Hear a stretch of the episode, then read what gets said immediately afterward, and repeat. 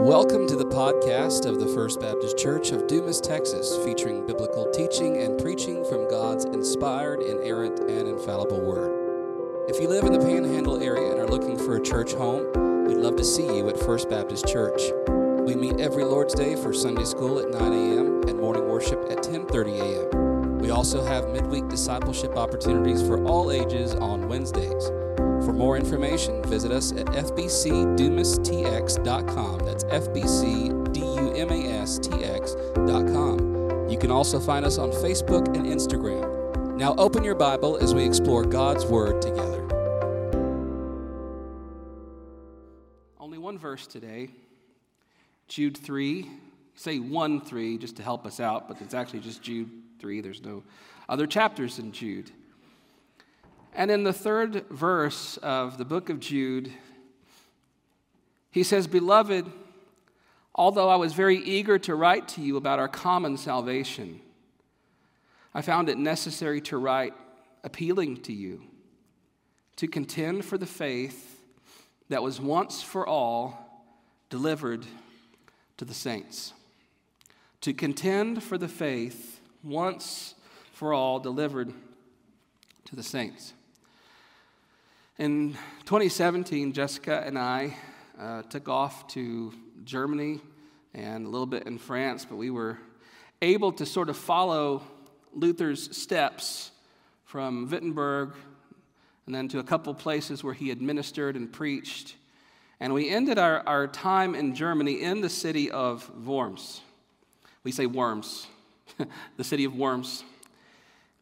And there it was at Worms where Luther stood trial. There's a garden there. The bishop's palace that was there is no longer there, but now there's a garden and an art museum. But there are some markers in the garden that give some history and some information about what went on at the time of the Reformation. And in, in 2017, when we went, they were about to celebrate the 500th year of the Reformation, 1517, 2017, from when Luther nailed his theses to 2017. And there was a special event planned for this area. And so on our last trip, you can imagine me, the pinnacle of the trip. We get to go to Worms. I get to go to the place where Luther stood and where he delivered that famous speech Here I stand, I can do no other, God help me. And the garden was closed. Once in a lifetime trip to Germany, and the garden is closed. I was almost as disappointed as I would be two days later when we went to Disneyland Paris and Pirates of the Caribbean was closed. I don't know which is which was more important to me. But I told Jessica we did not come all this way to have this thing closed. So there were people inside setting up for the event. There were people moving things back and forth. I said, We're just going to go in there. And Jessica's not like this. I am. Like, just look like you were supposed to be there. Just look like you're doing something. We walked around, we looked at some places. We snuck in, and there was this monument. I think I have the picture. We have the picture. There's two big shoes. Of all the things you could do for a monument to this, there's two big iron shoes in the ground. And in front of you, there's this plaque that has Luther's final words there at the trial Here I stand, I can do no other, God help me. And the point of the monument is this we have big shoes to fill. And the fight for the truth is never over. The fight for the gospel is never over. It began with Christ and his apostles, continued through the church fathers who fought for orthodoxy in the face of heresy and false teaching. It continued down to the Reformation. It continues to this day. Luther served his purpose, Luther fulfilled his calling, but we have a calling too. We have big shoes to fill, we still have a fight to fight. Now, that language has fallen out of favor in many churches. Luther was famous for saying, peace if possible, truth at all costs. And I'm afraid many of our churches have whittled that down to simply say peace at all costs, with a disregard for truth at all.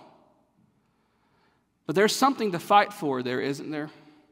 Peace if possible, truth at all costs. Because on the other side of that fight is compromise, complacency, whether it's in our doctrine, whether it's in our lives, whether it's in what we believe to be truth. The problem in the modern church is that we have stopped fighting for truth. Now, the modern church is good at fighting. We're good at fighting for our political party. We're good at fighting for our candidate. And we'll argue till we're blue in the face all day about those things. But when it comes to truth, biblical theology, sound doctrine in the face of error, we suddenly lose our voice. I'm not talking about a political, cultural Christianity today. I'm talking about the truth of God's word, which lasts from generation to generation. Now, Jesus said, I will build my church, and the gates of hell will not prevail against it. We have that promise, we have that assurance. There is no ifs, ands, or buts there. Christ will build his church. But he uses men to do it. He used the prophets in the Old Testament, he used the apostles, the church fathers, the reformers, the Puritans. And now, what does he have to work with but us? And just as they fought, we must also know when we must fight. Jude says, I had to write to you, to appeal to you, to contend for the faith. When must we fight? Number one, when it's necessary. Jude says, I wanted to write you concerning our common salvation. I wanted to write things that we can all agree on, Jude says. That's what I sat down to write, but the Holy Spirit has prompted me and urged me, Jude says, and now I feel I must urge you to contend for the faith. I feel it's necessary.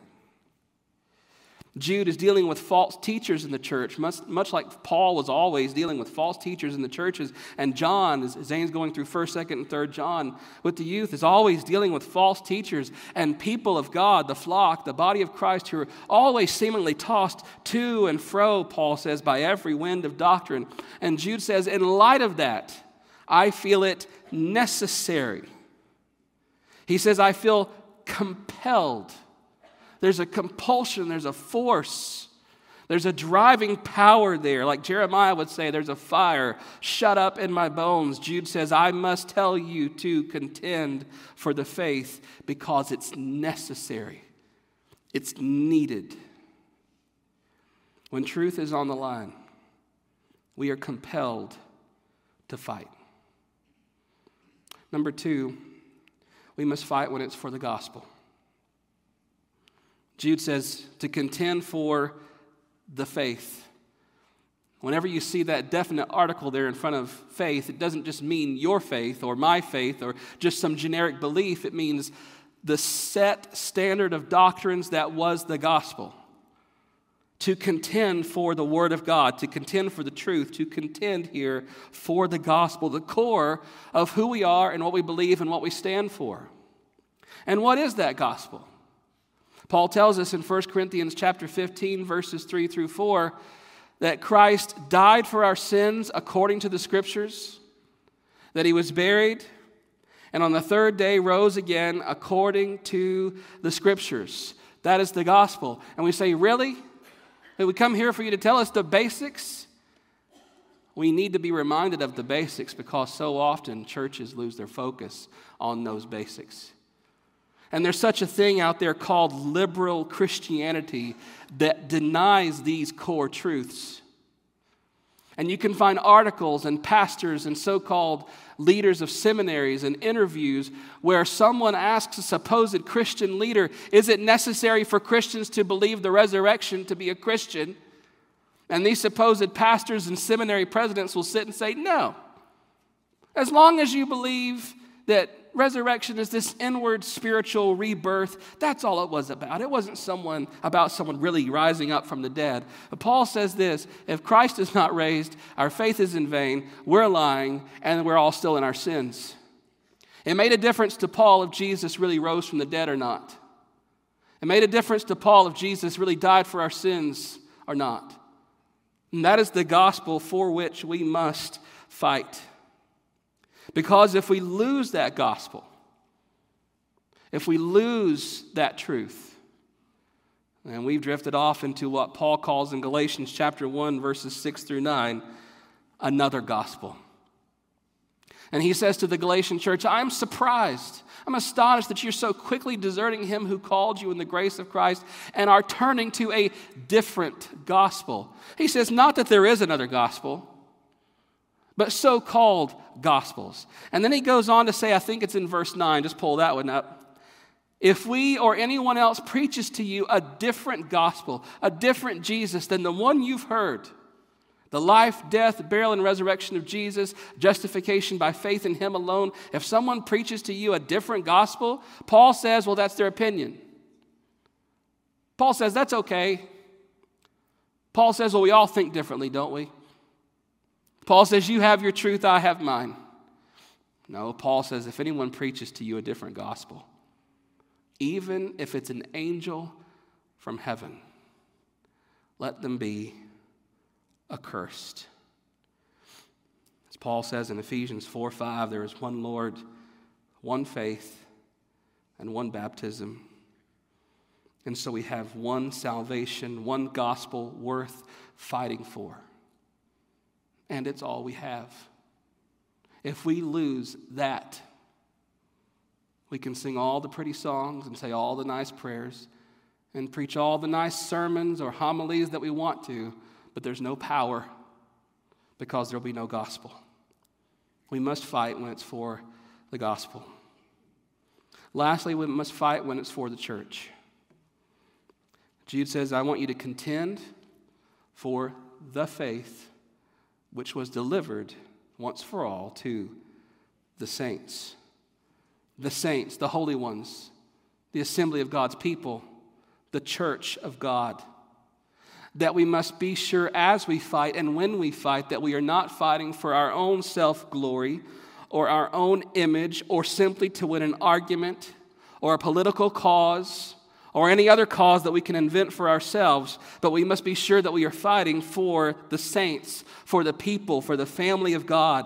And this is no light thing. In Acts chapter 20, verses 27 through 31, you can just pull up verse 28.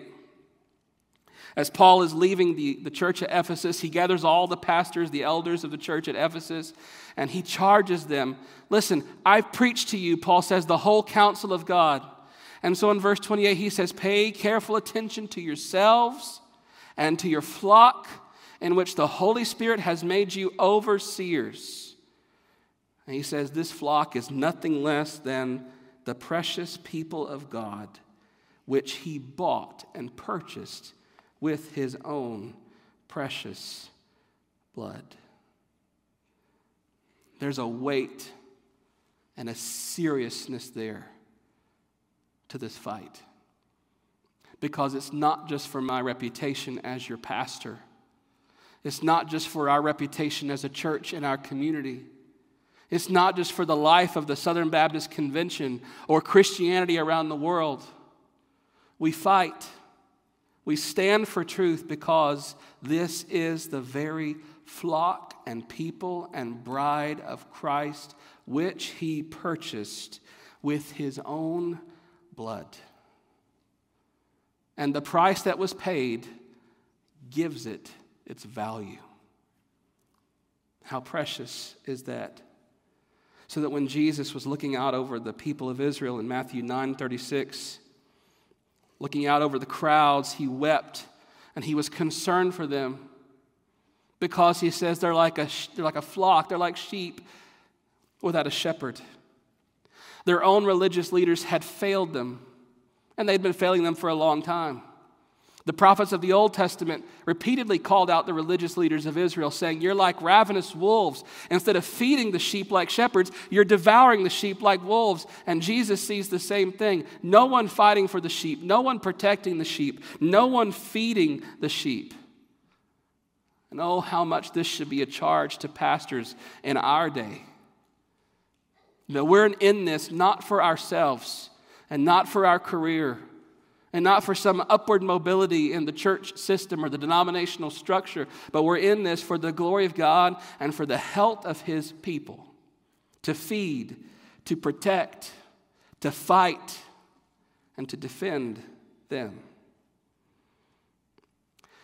500 years ago, the reformers knew it was necessary to fight.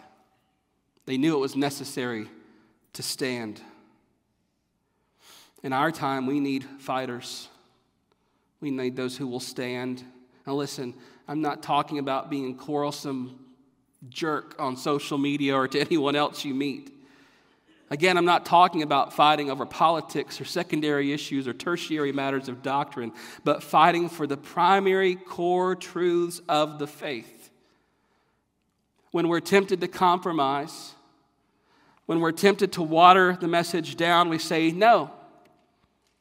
And like Luther, we look at a culture who increasingly puts pressure on churches and Christians to change their message and to change the Word of God to suit the whims of the culture. And we look at them like Luther said, and we say, Here I stand. I can do no other. God help us. What's at stake here? The truth is at stake, the gospel is at stake, the Word of God is at stake the glory of God. Not his intrinsic glory, which he has in himself, but that which he deserves from us. The glory of God is at stake. When we tamper with that message, when we tamper with the core of the gospel, then we are tampering with salvation itself because we are making it harder for people to understand what it means to be made right with God. When we water down the message and compromise the Word of God, we're not doing anyone any favors. As nice and loving and merciful as the culture would say that is, we're actually harming them because we're not telling them where salvation can actually be found. We're not telling them what justification is all about. When we do that, we lose the gospel. And we lose the gospel we lose the truth about sin and hell. We lose the truth about Christ. We lose the truth about salvation through Him. And so we fail to tell people that there's judgment coming and this is where you can find refuge. We fail to tell them that God's wrath is coming. And if you want to escape it and live and survive and have eternal life, there is a refuge, but there's only one refuge the Lord Jesus Christ. And rather than leading them to the rock of Christ, we actually lead them headlong into hell. Luther was so overcome by his guilt, by his sin, by this inability to find peace with God, until he found refuge in Christ until he saw that it is by faith that the righteous shall live. Until he saw that we are not justified by the works of the law, but by faith that is in Christ. And there Luther found hope and salvation and refuge, not in his own works, not in his own self righteousness, not in his own purchase of salvation through some church or some priest, but in Christ alone. And that is why we must fight. So that the people of God might know the truth that is in Jesus. And so unbelievers might know the truth that is in Jesus. So that we might tell them there's a storm coming. Here is where you find refuge. We must fight for the faith which was once for all delivered to the saints, because it's the only message we have, and it's the only gospel that God has given. When Moses asked to see the glory of God, God knew what would happen if Moses saw his glory. He would die, vaporized in a moment. And so God says, Okay, Moses, I will let you see my glory as it passes by. But even then, I'm going to have to put you in the cleft of this rock and cover it with my, my hand.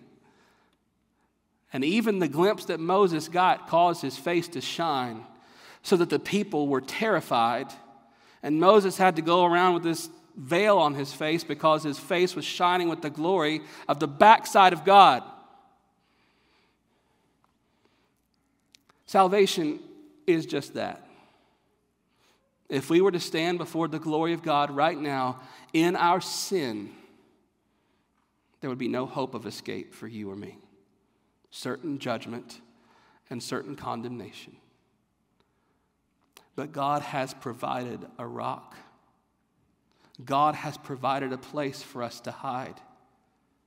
The rock of ages, the Lord Jesus Christ, who through his death makes sinners right with God. So that when we stand before God as he sits on his judgment throne, we have a rock in which to hide the rock of Christ. That's the message we have for a sinful world. And if we don't fight, God can close the church. We see churches all around that have closed and boarded up and gone on to do something else because they lost the gospel. We must fight for the gospel when it's necessary, when it's for the gospel, when it's for the church. Here we stand. Our God and our Father, we thank you for the truth of your word, which brings clarity to our confusion. Point us today to the rock of Christ. Salvation is found in him and in him alone. That our attention to the law, our emotions, our tears, our religious exercises could never save. Thou must save, and thou alone. God, if there are unbelievers in this room today, I ask that the gospel has penetrated their heart and that the Holy Spirit, even right now, is convicting them of their sin, granting them faith and repentance, and drawing them to Christ. Let it be today for people, even today in this room, who are unbelievers, that they would come to know Jesus right now. And for those of us who are saved, help us to find our refuge in Christ and to rejoice that we have our refuge in Him. God, thank you for the gospel. Thank you for faithful men who have defended it and fought for it over the centuries. It's the reason we're here today. Help us to be the reason generations from now are still believing this old, old story of Jesus and his love. Give us grace for this hour, we ask in Jesus' name. Amen. Thanks for listening. For more information about what it means to follow Jesus as Lord, you can email us at fbcdumas at hotmail.com. It's fbcdumas at hotmail.com. You can also reach us by phone at 806 935 5604. We'll see you next time.